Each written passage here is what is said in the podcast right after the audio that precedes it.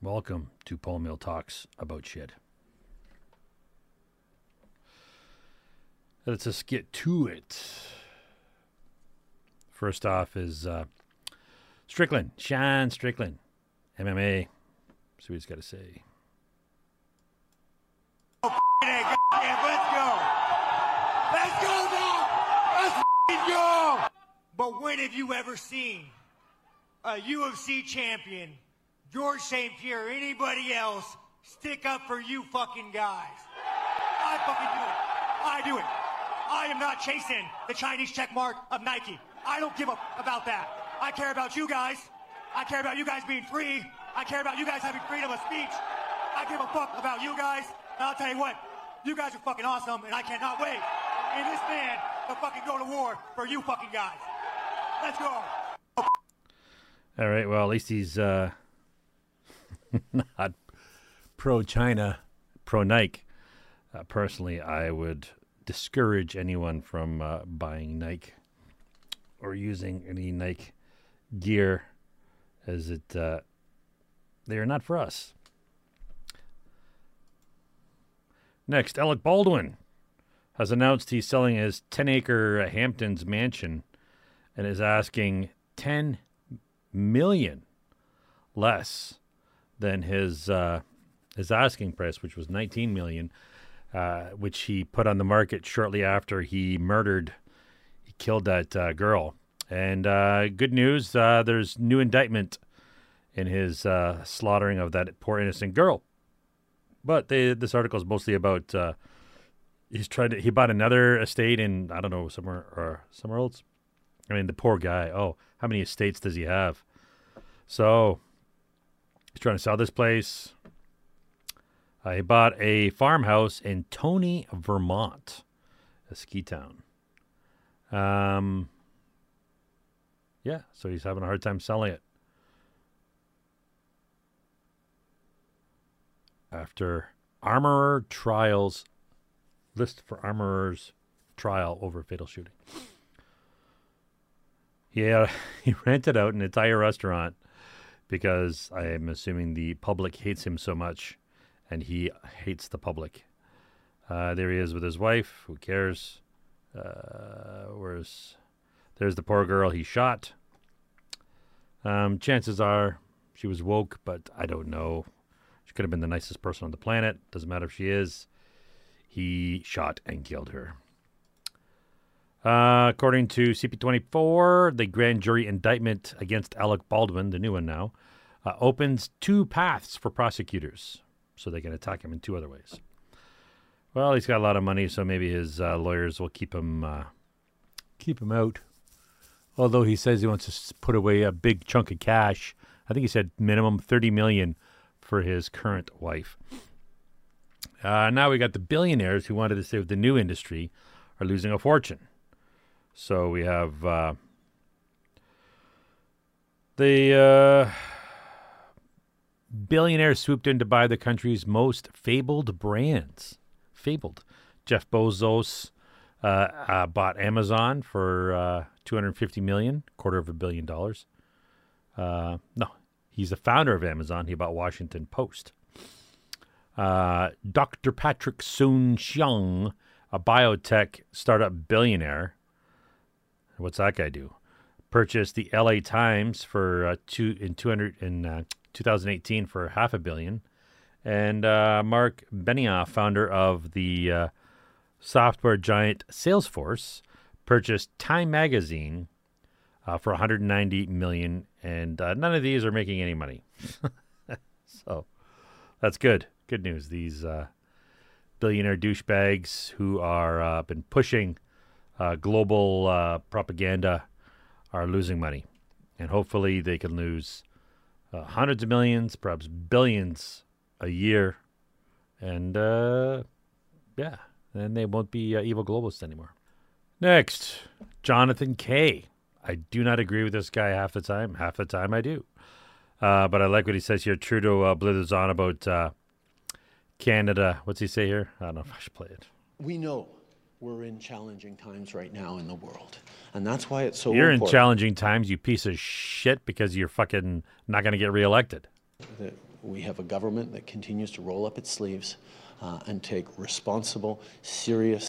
Oh, they roll up their sleeves. That's why you roll up your sleeves, you fucking twat. Oh, anyway, so uh, I'm not, I can't listen to the guy, but I guess he was saying how Canada's such a good country. Uh, Jonathan Cabry uh, comments on how uh, Trudeau had commented that Canada is a blood-stained genocidal state. I'm surprised he even calls it a state, considering he thinks Canada is a post-national organization. right? Fuck. Anyway, so uh, I thought that was interesting. Uh, we got this guy from the Space Force. I'll just let you say hear what he has to say. Good morning. My name is Matt Lohmeyer, and I'm an Air Force Academy graduate, former F-15C fighter pilot, and was a lieutenant colonel and commander in the Space Force.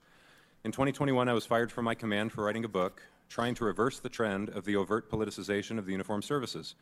Specifically, I criticized the military's diversity, equity, and inclusion trainings, which, at my own base, were illegally occurring despite an executive order from the Commander in Chief. The diversity, equity, and inclusion industry is steeped in critical race theory and is rooted in anti American Marxist ideology. I watched DEI trainings divide our troops ideologically and, in some cases, sow the seeds of animosity toward the very country they had sworn an oath to defend.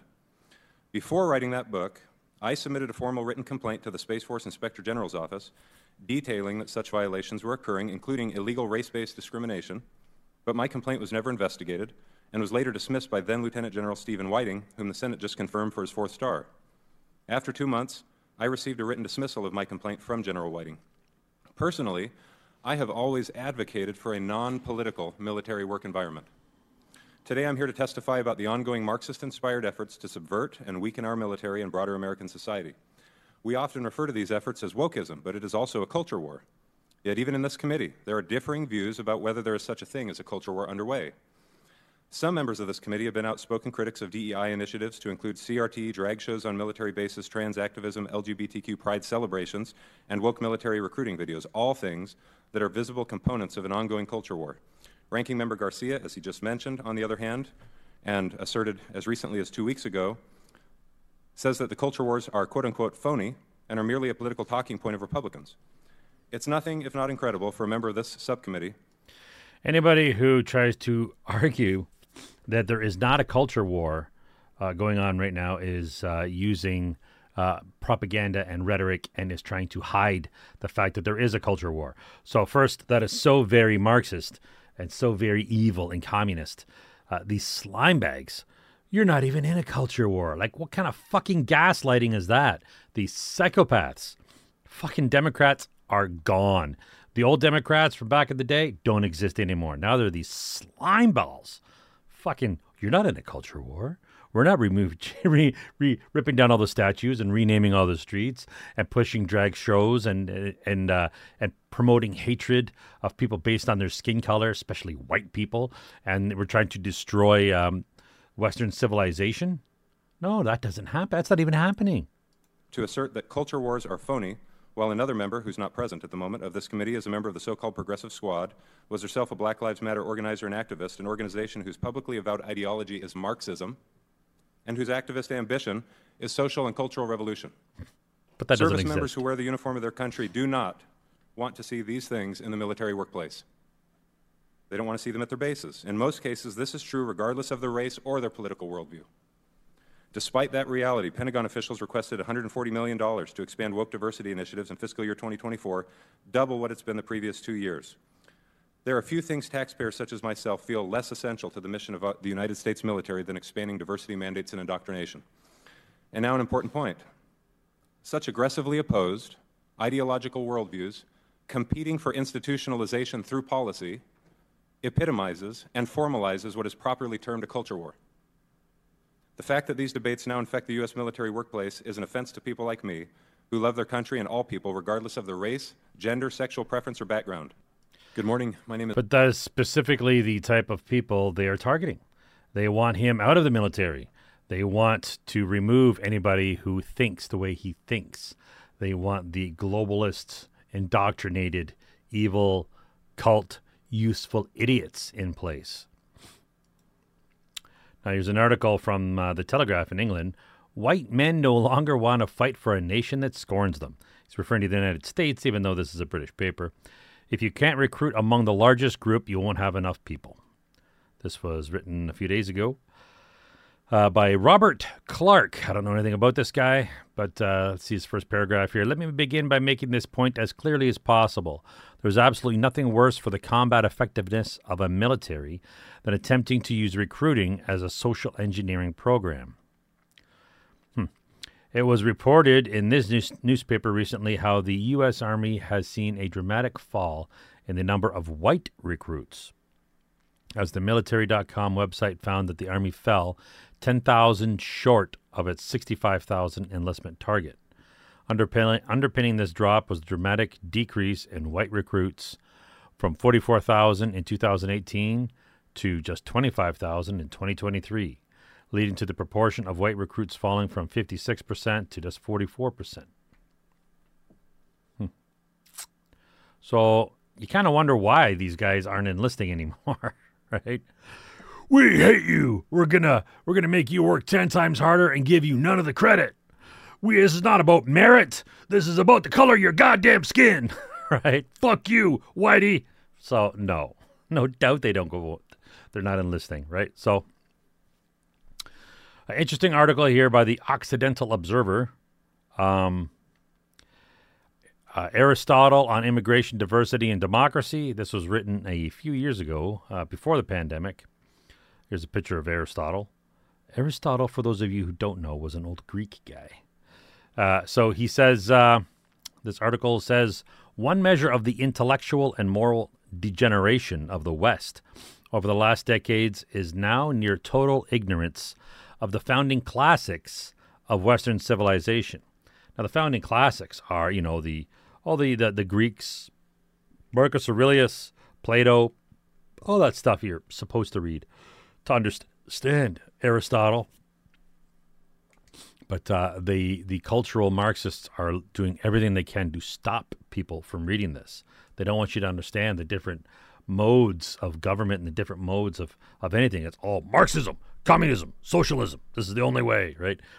So, um, he says, even among the so called educated class, those who remain in ignorance of what superior minds have thought before them are condemned to remain as children. so, I don't know if these guys are superior minds. Um, they sure seem to be because they thought a lot more, but I think that's just because they were forced to think a lot more. These idiots today are brainwashed, indoctrinated baboons. They have no clue of what's going on, but they could be uh, trained to think or forced and put in circumstances where they have to activate their brains and start thinking. But as it is right now, they're being spoon fed what to think. And these leftist idiots will have their face glued to the TV, praying to the god of CNN or the Toronto Star or whatever, please tell me what to think. I don't know what to think. Tell me, right? That's what these fucking idiots. They don't think for themselves. And yet once they're told what to think, they'll argue to the death, even though they didn't rationalize it on their own, right? Um yeah, so that's a good point. He says they uh, they will remain in ignorance of what uh, these superior minds have thought before them and are condemned to remain as children at best, reinventing the wheel, which was we've already uh, invented thousands of years ago, rather than standing upon the shoulders of giants uh, to see farther. Right. So while the classics are clearly written for a time and place very different from our own, their concerns often speak to us very directly. Aristotle's Politics, his main political treatise, uh, is replete with uh, comments concerning the dangers of diversity and egalitarianism. Aristotle's political thought does not soar to the eugenic and spiritual heights of Plato's Utopia. However, Aristotle's moderate and pragmatic uh, brand of politics is much more palatable to some raised in modern liberalism. Now, there's an interesting thing about liberalism. Uh, some people will argue that it has been introduced intentionally as an ideological seed of cancer to weaken our society. And people say, "Oh, that's just the uh, conservatives saying that." Well, there is. I'm a. I consider myself a traditional liberalist, but given that I understand that it is not written in stone, and there are competing concepts. When you read people like Aristotle, you'll realize that it's not black and white as we are conditioned to think in the polarized concepts of, yes, it's got to be this, it's got to be that, right? To the extremes. Um, so you can say, while at the same time uh, being better, uh, being a better introduction to the communitarian and aristocratic political ethics of the ancient Greeks. Aristotle is greatly concerned with the preservation of civil peace in the city state. One of the most common causes of faction and civil war, he says, uh, was the unhappy consequences of unassimilated immigration and the consequent diversity. Aristotle's prose is perfectly clear. So let's hear what Aristotle himself actually says. Heterogeneity of stocks, stocks assuming like people, uh, may lead to faction at any rate, until they have had time to assimilate. A city cannot be. Cons- now, you think about this, and you think about what's happening in all Western civilization United States, Australia, Canada, the UK. Uh, only these Western countries are being inundated with illegal immigrants, uh, these people who are bypassing the immigration laws uh, for no reason. Now, you say, oh, the refugees. We have laws for refugees. These people are bypassing those laws. So you could say, oh, the refugees. Yeah, they're not. If they were refugees, they would go through the normal channels of refugees, like all other refugees did, like my father did and his family did. Okay, so most cities, um, what's he say here? A city um, cannot be constituted from any chance collection of people or in any chance period of time what the time is. I guess it doesn't. To me, it doesn't. I can't see the logic in that. But most of the cities which have admired, admitted settlers, either at the time of their foundation or later, have been troubled by faction. For example, the Achaeans, Achaeans joined the settlers from Troezen, a founding Sybaris. Jeez, I'm probably brutalizing all these names, but expelled them when their own numbers increased and this involved a city in a curse, as this involved their city in a curse. At Thurii, the uh, Sybarites quarreled with the other settlers who had joined them in its colonization. They demanded special privileges on the ground that they were the owners of the territory and were driven out by the colony. At Byzantium, the later settlers were detected in a conspiracy against the original colonialists or colonists and were expelled by force. And a similar expulsion befell the exiles from Chios, who were admitted to Antissa by the original colonists. At Zenkal, uh, on the other hand, the original colonists were themselves expelled by the Cimmerians, whom they admitted. At Apoll- Apollonia, on the Black Sea, factional conflict was caused by the introduction of new settlers. At Syracuse, the conferring of civic rights on aliens and mercenaries at the end of the period of the tyrants led to sedition and civil war. At uh, Amphipolis, Amphipolis, the original citizens, after admitting Chalcidian co- colonists, were nearly all expelled by the colonists they had admitted. So these are warnings, and these are examples, and these are not hypotheses.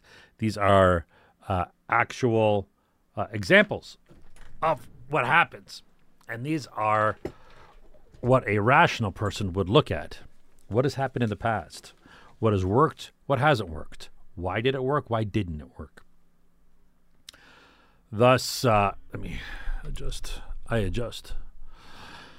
Thus, immigration of different peoples was a common source of conflict, often leading to civil war and concluding with the ethnic cleansing of either the native peoples or the invaders. Take a look at uh, Palestine right today. The same thing's happening, right? The uh, the invaders are uh, clearing out the indigenous um, uh, population.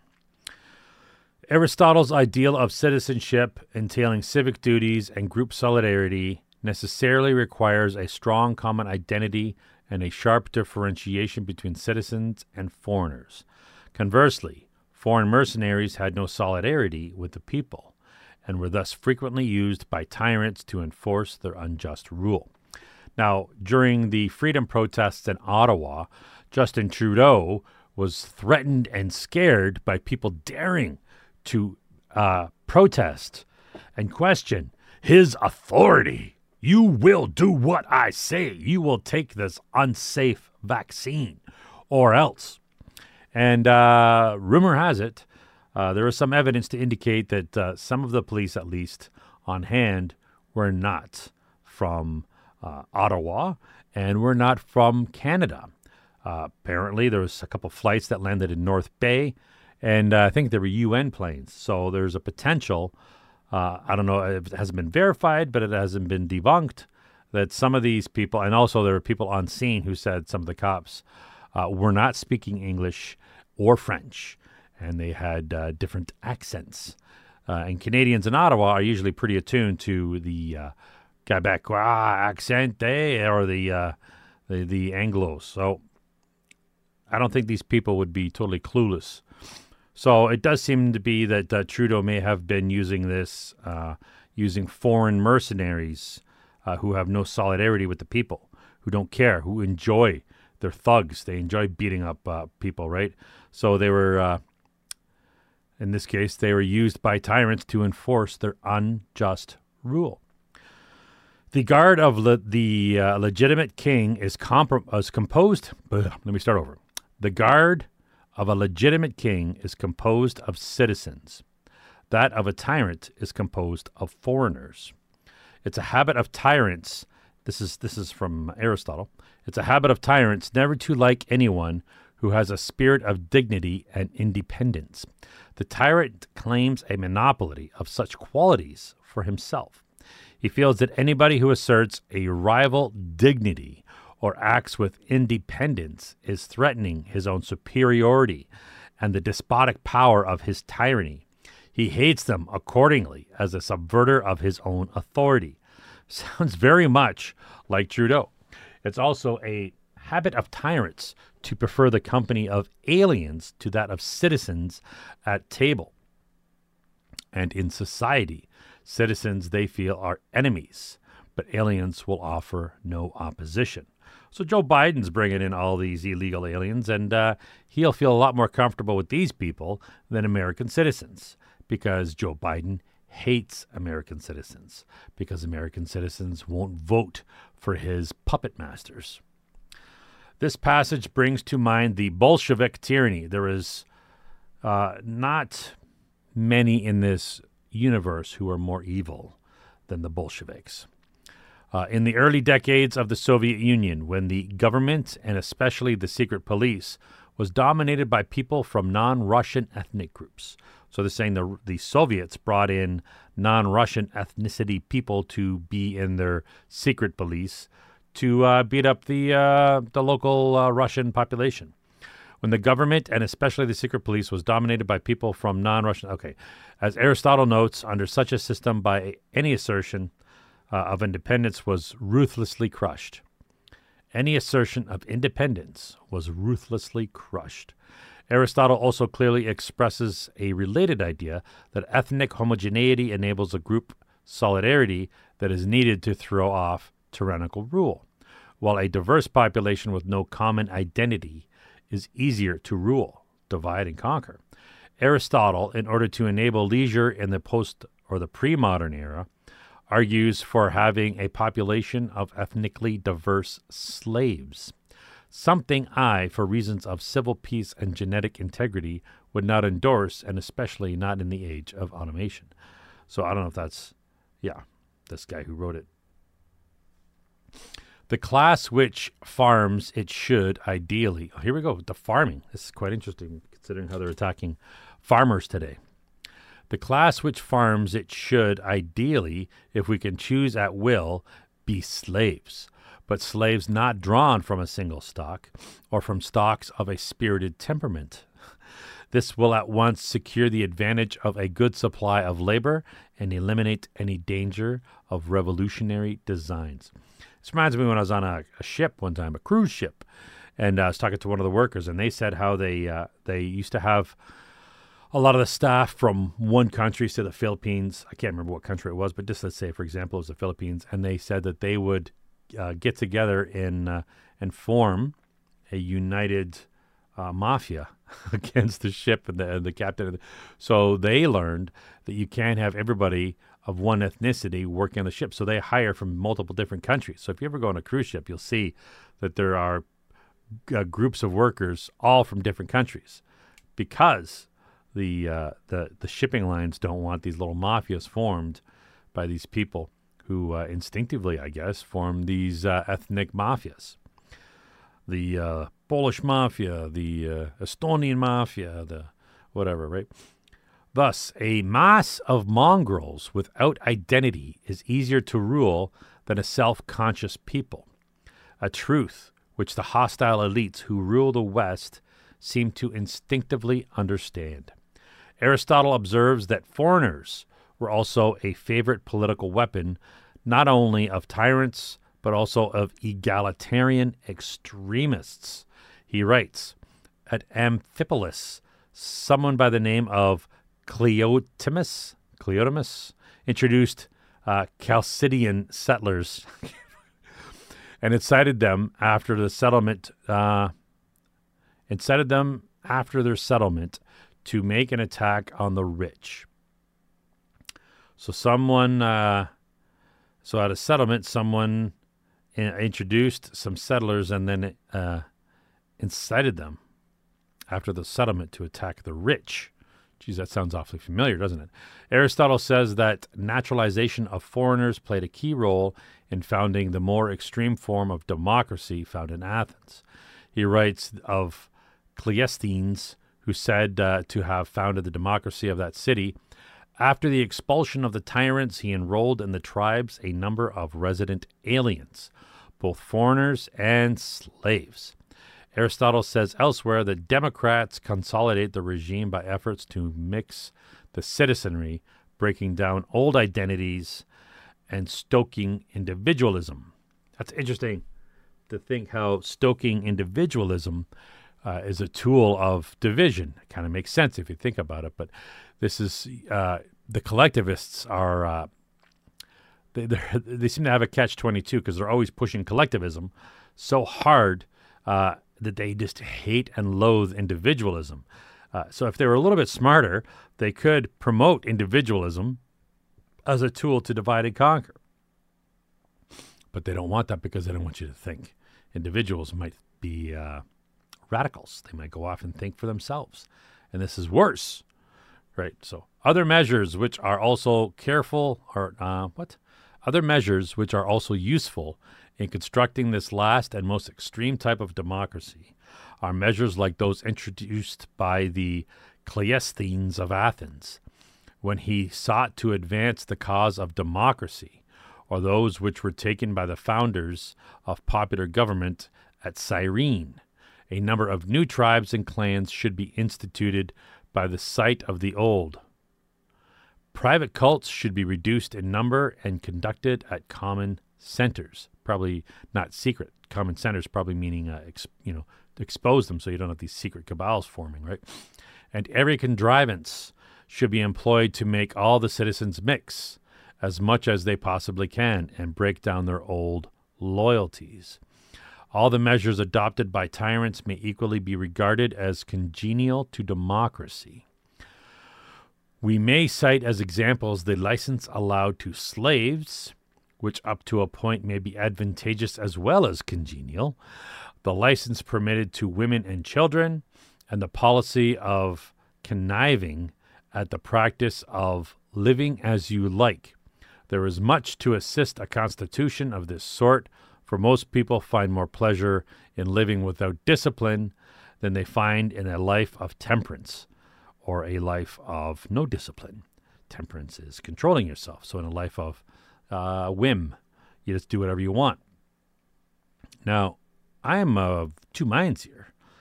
I, I am an advocate, absolutely, for individualism, as nature and natural selection uh, also supports individualism and the concept of uh, trying new things. So I would err on the side of individualism as opposed to collectivism. Collectivism is just historically evil. So, but there is, it's again, not two extremes. You can have a, a, collection of individuals. It's, it's more layered, it's more sophisticated than either or. It's not just collectivists and just extreme individualists living in the woods, right? Uh, hunting and uh, trapping and, and, you know, living on their own. There's, there's, it's, it's, it's a gradient. So, somewhere in the middle, again, I don't want to say in the middle because it's not in the middle because that would be the fallacy to the mean, right? Or the fallacy to the average, whatever it's called. But uh, yeah, you definitely need individual, uh, the freedom of individuality, the freedom to be an individual, the freedom to explore and try new things and, and have different startups, uh, be very libertarian, err on the side of libertarian. But uh, in times of conflict, uh, throughout history, there have been nations of individuals who uh, ad hoc or perhaps not ad hoc, perhaps they have uh, you know registered uh, associations where they form together in defense or form together in offense, right? Uh, that is that is perhaps a natural thing that humans do. We go off on our own, we tinker around, and if you think about how our social uh, lives are constructed in the West, that's generally how we do it. Families grow up, they they separate, and then at uh, holiday times, and people they they regroup, right? And they get together for like Thanksgiving or Christmas or whatever, right? And then they go back off on their own and they go do their thing. That is sort of the natural. It's a harmonic, a uh, a metaphor perhaps for our society at large. Allow the individuals to go out and do their thing, and also uh, not totally cut ties with the rest of uh, society. So being an individual doesn't mean that you never work in groups or never work in teams.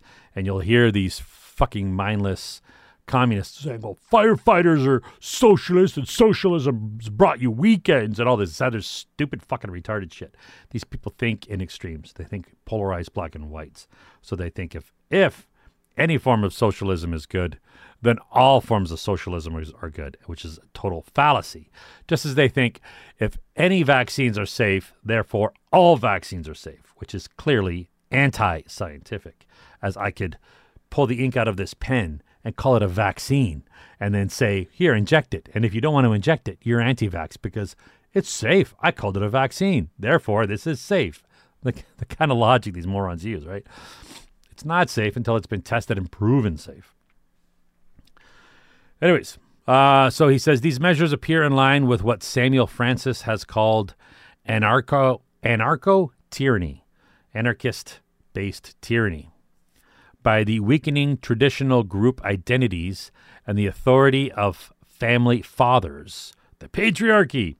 The population of liberated individuals is paradoxically reduced to an impotent mass. You have some impotent rage which can then be uh, can ably which then can be ably manipulated by demagogues.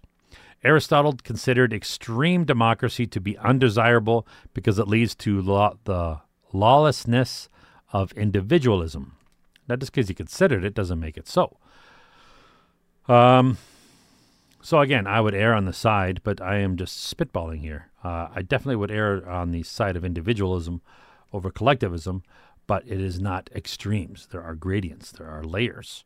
Right? So Aristotle is rare among ancient thinkers and that his political theory advocates at least a kind of moderate democracy or constitutional government. He generally believes a large number of people should have citizenship limited by service in the army and moderate property qualification, a description that fits the Roman Republic remarkably well. He argues for a mixed regime featuring democratic, oligarchic, and aristocratic elements subject to a largely unchanging base law or basic law, the latter embodying a and stipulating a way of life. So they're saying uh, dogmatic law, right? The American founding fathers and the Confederates' vision of a government strikes that author as having significant overlap with Aristotle's political thought. The greatest difference is perhaps that Aristotle argued for a moderately democratic constitutional regime, not on grounds of individual rights or equality, but because these served the interests of the community. A moderately democratic regime gave as many possible as many people as possible an interest in the preservation of that regime, a buy-in, and allowed all citizens to include their share of wisdom, however small, in the government. Now, if you do not have a say, you do not have any impact in the government or even the perception of impact, uh, people or, or in, in society, people will be uh, naturally revolt, and as they should. If you are not having any say in what goes on in your society, why should you defend or promote or do anything with that society? So it's understandable that you have these groups of people who are uh, anti society if they don't have a voice. Aristotle forcefully argues in favor of a community centered notion of justice. So he's talking about like burning at the stake, perhaps. The good in the sphere of politics is justice, and justice consists in what tends to promote the common interest.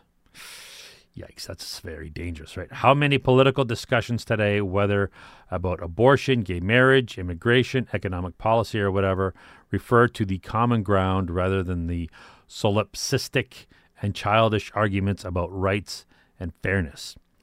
Solipsism, solipsistic, that is, uh, what the hell solip? That's solip, solipsism is, um, that is, uh,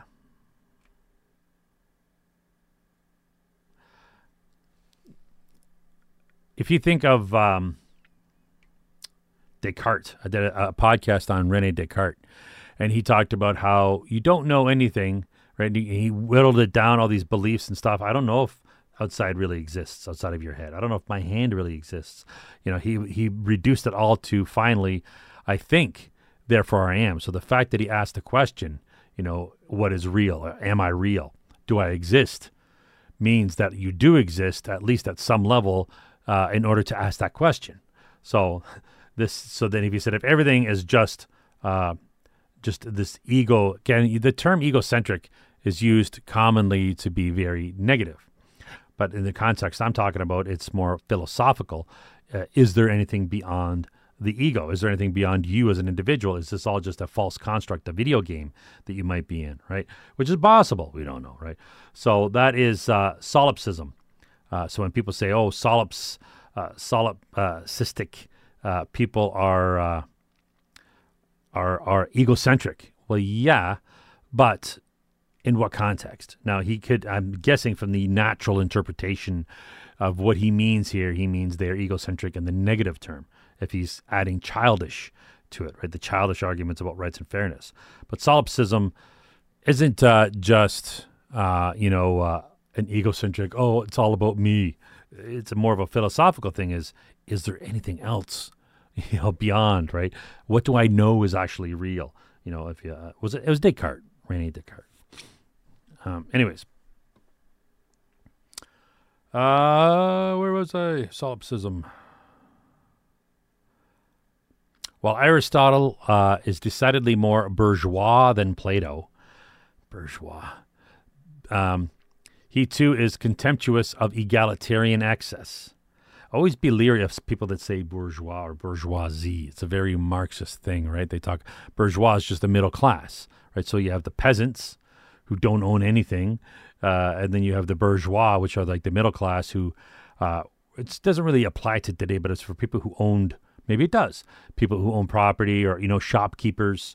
You know they're they're not a, a, a collective evil right uh, group and then you had the elites who are the super rich, that uh, like the uh, the scummy uh, royals and people like that. The the people who are generation after generation stinky rich and feel entitled. Right. So bourgeois isn't a bad thing, but the Marxists uh, frame it as so. Right. So the bourgeoisie and the bourgeois. So I'm not even sure what the hell this guy's talking about by saying Aristotle is decidedly more bourgeois than Plato. Uh, he too is contemptuous of egalitarian excess. Maybe he means the bourgeois as in being against the uh, proletariats, against the people, the masses. Now, again, I hate using these Marxist terms, but he is contemptuous of egalitarian excess. which manifests themselves in democratic extremism and selfish individualism. Well, if you have democratic extremism, it's just, again, this is what the American system, the republic, has tried to uh, be set up to fight against the, uh, what do they call it? The uh, tyranny of the masses, the tyranny of the majority. It's the tyranny of the majority, right? So if you have um, the a, a majority, the the mass of people, they will have the say over everything. So, but the American system is actually not that. It's a republic. It it has uh, rules to protect the minority. And it's before all this woke bullshit came in and started uh, attacking and weakening the uh, the West. So uh, where was I? Um, contemptuous of egalitarian excess, uh, democratic extremism, selfish individualism. Aristotle notes that some democracies are so extreme that they actually undermine the existence of the state, and hence do not survive as long as a moderate democracy. He writes with great eloquence on that false conception of liberty, which has so often seduced our people. In democracies, so now this is what Aristotle writes. In democracies of the type which is regarded as being particularly democratic, the policy followed is the very reverse of the real interest. The real reason for this is a false conception of liberty. There are two features which are generally held to define democracy. One of them is the sovereignty of the majority, and the other is the liberty of individuals. Justice is assumed to consist in equality and equality in regarding the will of the masses as sovereign. Liberty is assumed to consist in doing what one likes. The result of such is uh, a view that in the extreme democracies, each individual lives as he likes, or as uh, Euripides, Euripides says, for any end he chances to desire. This is a mean conception of liberty, mean as in the average, I guess, to live by the rule out uh, to live by the rule of the Constitution ought not ought not to be regarded as slavery, but rather as salvation. Now there's several different ways you can interpret that that bit of writing, right? But uh, depending on how you, your your view is, I'm I got I'm I'm got conflicting three maybe three conflicting interpretations of that, but it is not very it's not a very neat summation of the ills of modern liberalism. Is this not a very neat summation of the ills of modern liberalism? So obviously this guy is anti-liberalism. Um, again, you got to be careful of people who might be part of a globalist cabal who promote liberalism uh, as a weapon, right? So these things these things are tools. So liberalism can be a strength and it can also be a weakness just as reading can be a strength and it can be a weakness if you don't read critically. If uh, I guess the reading itself is just a tool and it's the thinking, the interpretation of it that is required, just like science, right? Uh, you could say, oh, I observe these results. Yeah, you don't it's not just the observation of the results, it's the interpretation of those observations. Just because you observe something doesn't mean it's fact, right? Your your your observe your your conclusions may not be the only interpretation of something, right? And and all the interpretations you think of may not even be accurate.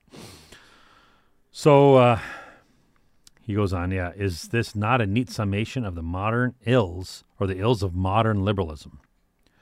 I would argue that the West has already severely was already severely infected by in the 1930s before metastasizing into an absurd degree from the 1960s onward. Yeah, I would say there's definitely been a push for uh, at least a propaganda push of liberalism, but has the establishments actually changed at all?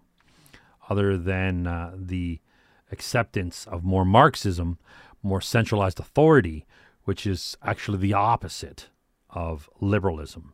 In fact, those who once were called liberals, the the the former 10, 15 years ago, people who used to call themselves liberals, the, the who used to call themselves left, are no longer there.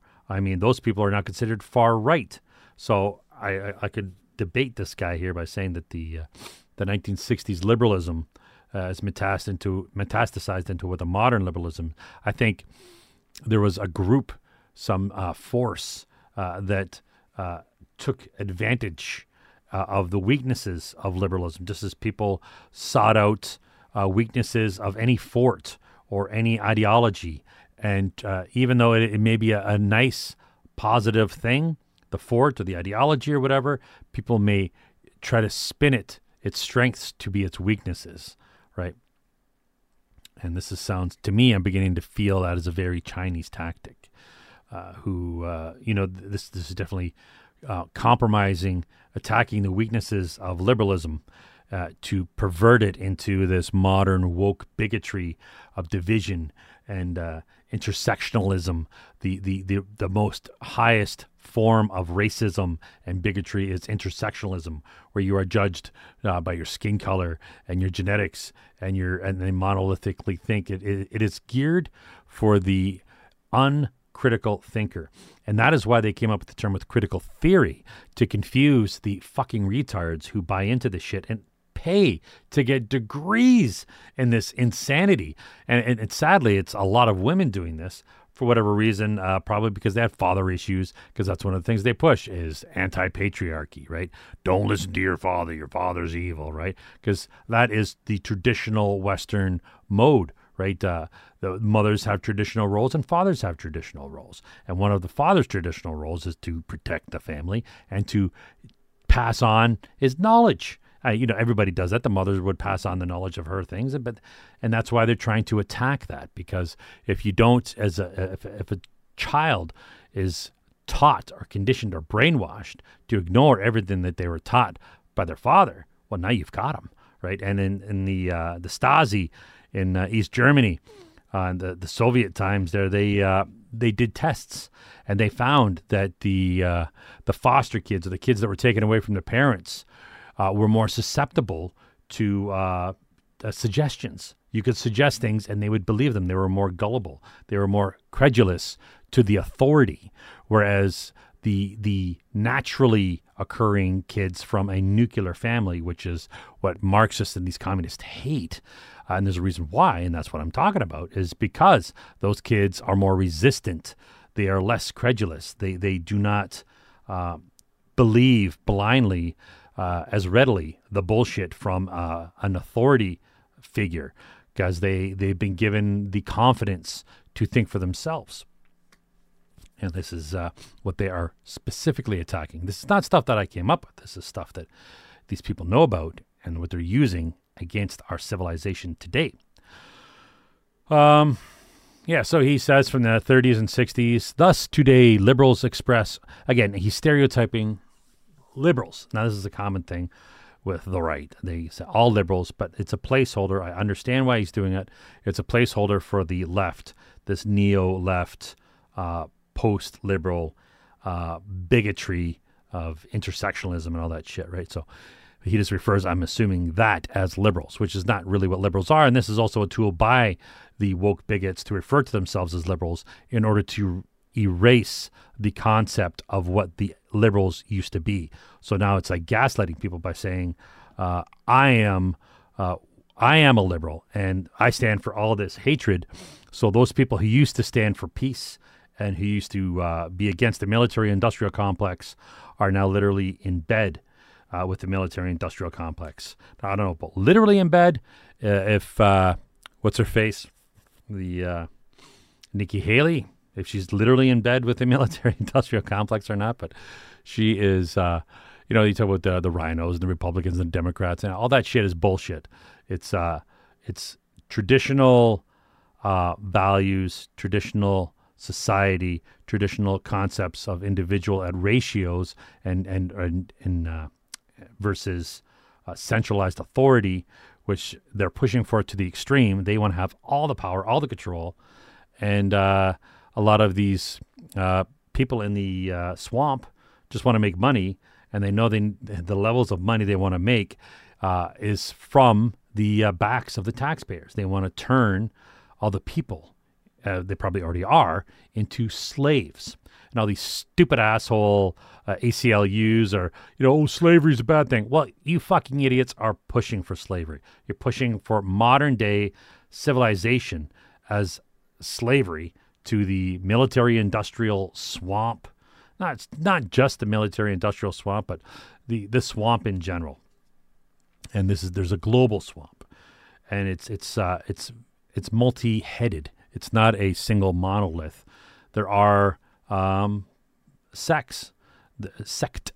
There are uh, groups. I mean, you get the uh, the WEF types, and you get the Chinese CCP types, and then you get the Islamo-fascist uh, types. You get all these. You get the uh, the Jewish cabals, right? These these people that literally in Israel have parties called Jewish Supremacy Party. So don't say that I'm saying that these people exist when they don't. They literally call themselves Jewish supremacists. Now, whether that specific party is involved in some globalist ideological cabal, I don't know. But it uh, would not be beyond the pale to think that that's possible. So this is um, what's he say here? Thus, liberals express the only express only desire for equity and solidarity, all while destroying the very foundations for these ends through multiculturalism and open borders, these being fanatically imposed with the most short sighted bigotry. Yeah, I agree with that.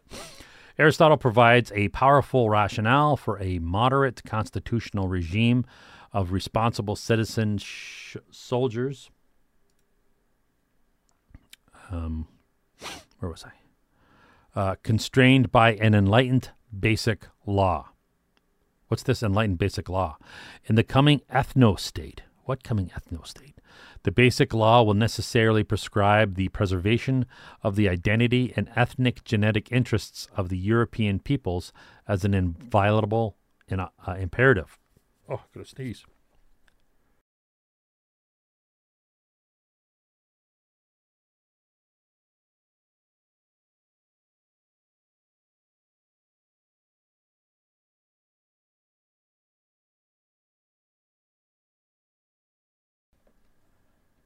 Oh, okay. Where was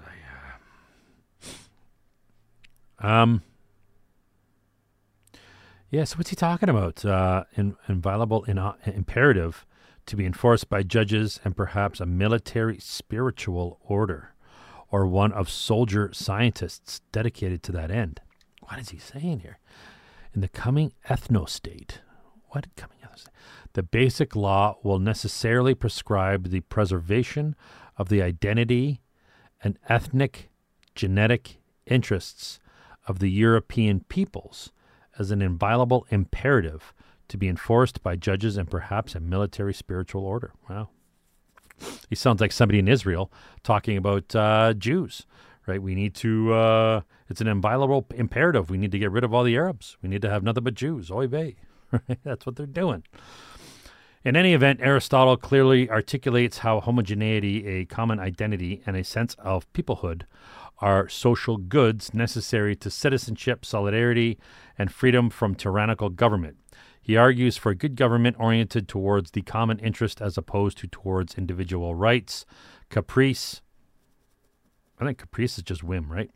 And uh, equality.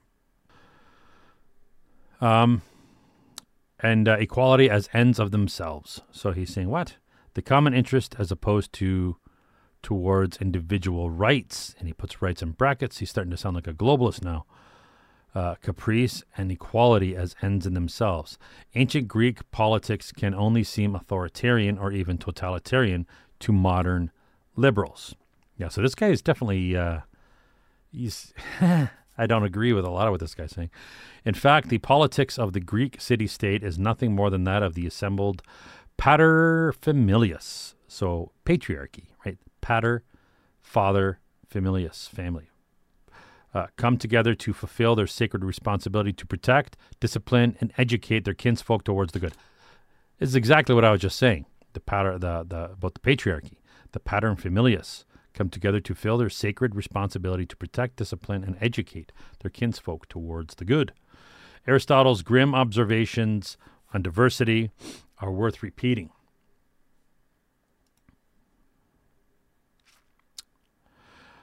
Unassimilable, somebody who can't be assimilated, unassimilable is a, a mouthful. Unassimilable, unassimil- people who can't be assimilated. Unassimilable immigration can only lead to conflict. Conflict which can only end through separation, separation which can only occur through the expulsion either of the invaders or the natives from their ancestral lands. This was before the reforms of Pericles, who democratized Athens further while actually tightening citizenship qualifications to those born of two native Athenian parents. Now, you could argue, there's a lot of stuff we could argue here, but the concept of this uh, multiculturalism uh, without assimilation, so then it is not quite multicultural, is it? If everybody's assimilating, it's monoculturalism. So by saying it's multicultural uh, and everybody has to assimilate into one culture, it's not multicultural. It is now a monoculture, which is not necessarily a bad thing. If if a, if a society has now a global monoculture, I would think is a bad thing. But national monocultures are would I would argue are a good thing. Uh, you have it's like planting potatoes in the Irish famine. You don't want all the stupid Irish idiots all planted the same type of potato. You get a blight and it wipes out the entire population of potatoes. Why? Because they didn't have diverse crops. They monocropped. And this is something that the ancient people knew. And the farmers of South America, they all plant multiple types of potatoes. Why? Because if there's a blight, it'll only wipe out, chances are, it'll only wipe out that one crop. But the Irish are too stupid. At least they were. I'm assuming they probably were they drunk. I don't know. Anyways, so you don't want monocrops globally having a uh, but a, a, bunch of potatoes in, a, in an area of the same crop is not a bad thing so long as it's not all the crop. So it's not like the entire planet is the same thing. All right so that's enough of that. Uh, brazil's former president uh, bolsonaro his vaccination records are false authorities. Say now uh, this i'm talking about because it blows me away that a president a former president of Brazil. Let's get to the highlights here. So they're saying uh, his records, the guy was against the vaccine, rightfully so, because it wasn't proven safe. But their comptroller general's office said uh, his his vaccine vaccination records are false. Right, this creepy maggot comptroller. So Thursday, uh, the investigation regarding alleged tampering of information of his COVID vaccine COVID 19 vaccination card. What the fuck does this president even need this card for? Right? Records show that this guy was a skeptic, rightfully so, who opposed the vaccine. Right on, I support him. Uh, he received a dose of the immunizer in a public health care center in Sao Paulo in July 21. Well, obviously, he didn't receive it if they're arguing that it's false, right? So the investigation concluded that the former president had left the city the previous day, so he couldn't have got it if he wasn't there, and he left Brasilia and he didn't leave Brazil until three days later, according to a statement. So a nurse on the records, as uh, having applied the vaccine, uh, said she didn't do it, and she's no longer working there. Uh, registration of two other vaccine doses that would have given him. Who cares?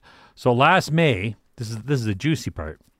Last May, Bolsonaro's home in Brasilia was raided. By who? by the federal police under the vaccine probe. Some of his aides were arrested and his cell phone was seized. This is a former president of Brazil. So obviously, he is not the guy who's pushing the fucking fake, dangerous pseudo mRNA vaccines, is he? If his home is being raided and they're taking his phone and his aides are being arrested, then obviously there's somebody higher up the food chain who's pushing these vaccines onto nations when the fucking former president is being arrested or his house is being raided. This blew me away when I read that. I thought it was just up to the uh, the uh, discretion of the local leaders. And this might explain why Trudeau, the piece of shit, uh, early on in the pandemic, had said Canada is not a nation that forces people to take vaccines which he did 180 on. And uh, of course, Canadians having Canadian values protested against his petty tyranny. And uh, Trudeau, the piece of shit that he is, uh, is doubling down on his dink-headedness, uh, promoting this unsafe uh, jab.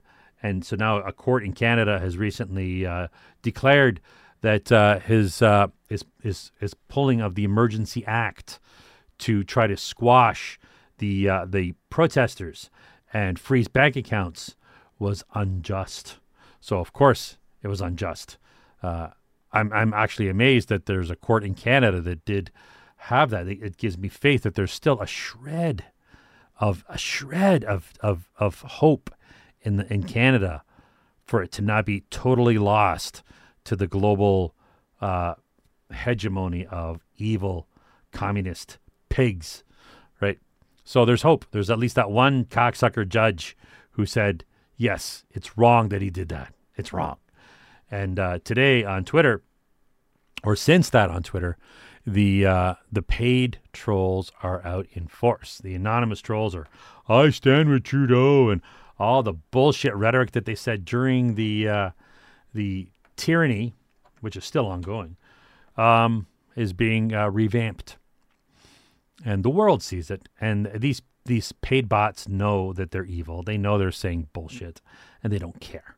They just keep saying and pushing it because the stupid uh, useful idiot sheep uh, that are sitting with their face glee, uh, glued to the TV to be expecting to be told what to think instead of having the capacity and the integrity and strength of character to think for themselves are going to be spoon fed this shit. So they're going to say, yeah, the protesters are bad. I, am an idiot protesters are bad. Freedom, D U M B. Oh, that's freedom. You know, to actually think they're that fucking stupid to think, you know, spelling freedom that way. Like if, if they they'll deny it, you know, once they they shake their head of the fog. Oh, that wasn't me. Just like the slimy conservative politicians today are all in Canada are all saying, "Oh yeah, we're we're gets," and even the fucking scumbag communist NDP Jagmeet Singh, Trudeau's lapdog dick sucker, who's been propping up the Liberals with their minority government, uh, is like, "Well, I I was resistant and reluctant to uh, back up Trudeau with his uh, you know his egregious."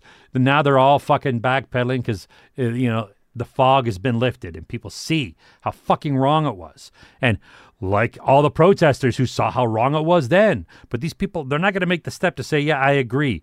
We were wrong. Those people were right. They're just going to say, well, you know, some vague non answer, bullshit, backpedaling, because the polls are fucking slaughtering these assholes. They're the fucking NDP garbage. Anybody who votes NDP is a fucking subhuman. Anybody that votes liberal after this fucking past what is it, eight years is a fucking subhuman piece of shit with the brain the size of fucking a gnat's asshole. Anyways,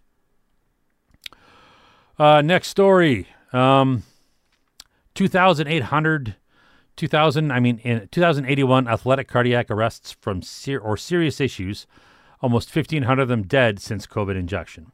So this site from Real Science has been uh, updating the data and uh, so they're just saying, you know, that COVID's killing um, cardiac arrests. So there's been over 1,500 of them from their data. And uh, you could go through and read it. I mean, I don't really care. Prior year data, you can look into it, right? So it, it, it looks bad. We don't, we don't, it's already obvious. And if you need this to tell you that it's bad, uh, you're a fucking clueless idiot. So there is a fact checker, of course. So you look at the fact checks, and what do they do? It's mostly ad hominem. So, oh yeah, they just assertions and ad hominems. So once I saw this, this is what made me think that this is this guy's probably on on the track here. This real science website, good science, goodsciencing.com. I thought, oh, this might be just propaganda, just bullshit, right? But when I looked at the uh, the fact checkers and I saw that they were just making assertions and ad hominems, I thought, really, that's your fact checking? Okay, so that saves me the hassle of having to dig too much you know, uh, there's been multiple other sources, Jessica Rose and all these other people who have been given data from uh, the VAERS and stuff, and we know I've, we've known that there's going to be an increase in cardiac arrests from the jab. We know there's going to be uh, an increase in uh, rapid onset cancers, menses issues with women, and blood clots and strokes. These are all stuff that is in the data. We know it.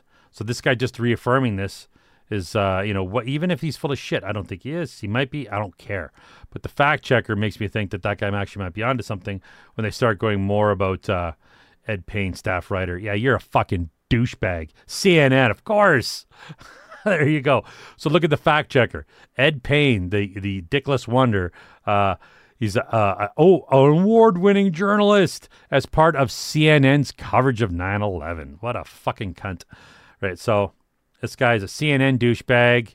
He uses ad hominem and assertions to debunk this thing. So that should be enough for uh, heuristically agreeing or saying that this is at least likely. Let's go! Let's go, dog! Let's go!